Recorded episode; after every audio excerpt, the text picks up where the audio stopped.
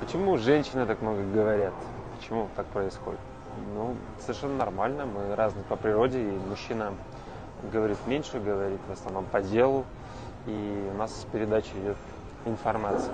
Если мы говорим про женщин, то будет много эмоций, много мыслей и женское мышление, простите, да, тех за, э, за разделение, если кого это беспокоит, то э, оно постоянно в мыслях, постоянно процесс идет мышления, потому что у мужчины есть ежедневный режим отключения головы, все, перегрузка, надо посидеть, потупить.